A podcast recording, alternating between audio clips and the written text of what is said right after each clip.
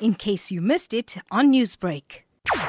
A lady believed to be in her 50s was accosted by armed men. She was tied up in a home in Merebank. The suspects, unknown, have uh, made off with jewelry and other valuables. The lady was later found deceased in a uh, residence. The woman is declared deceased by medical. What can you tell us about the child and the maid? What happened to them? He was tra- severely traumatized. When we got there to the premises, they were crying and, and stressed.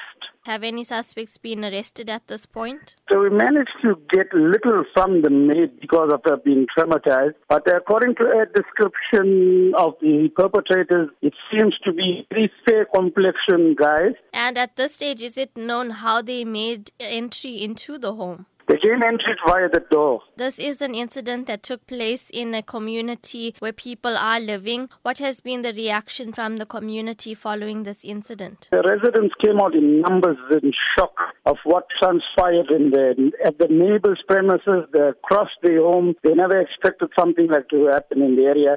Newsbreak, Lotus FM, powered by SABC News.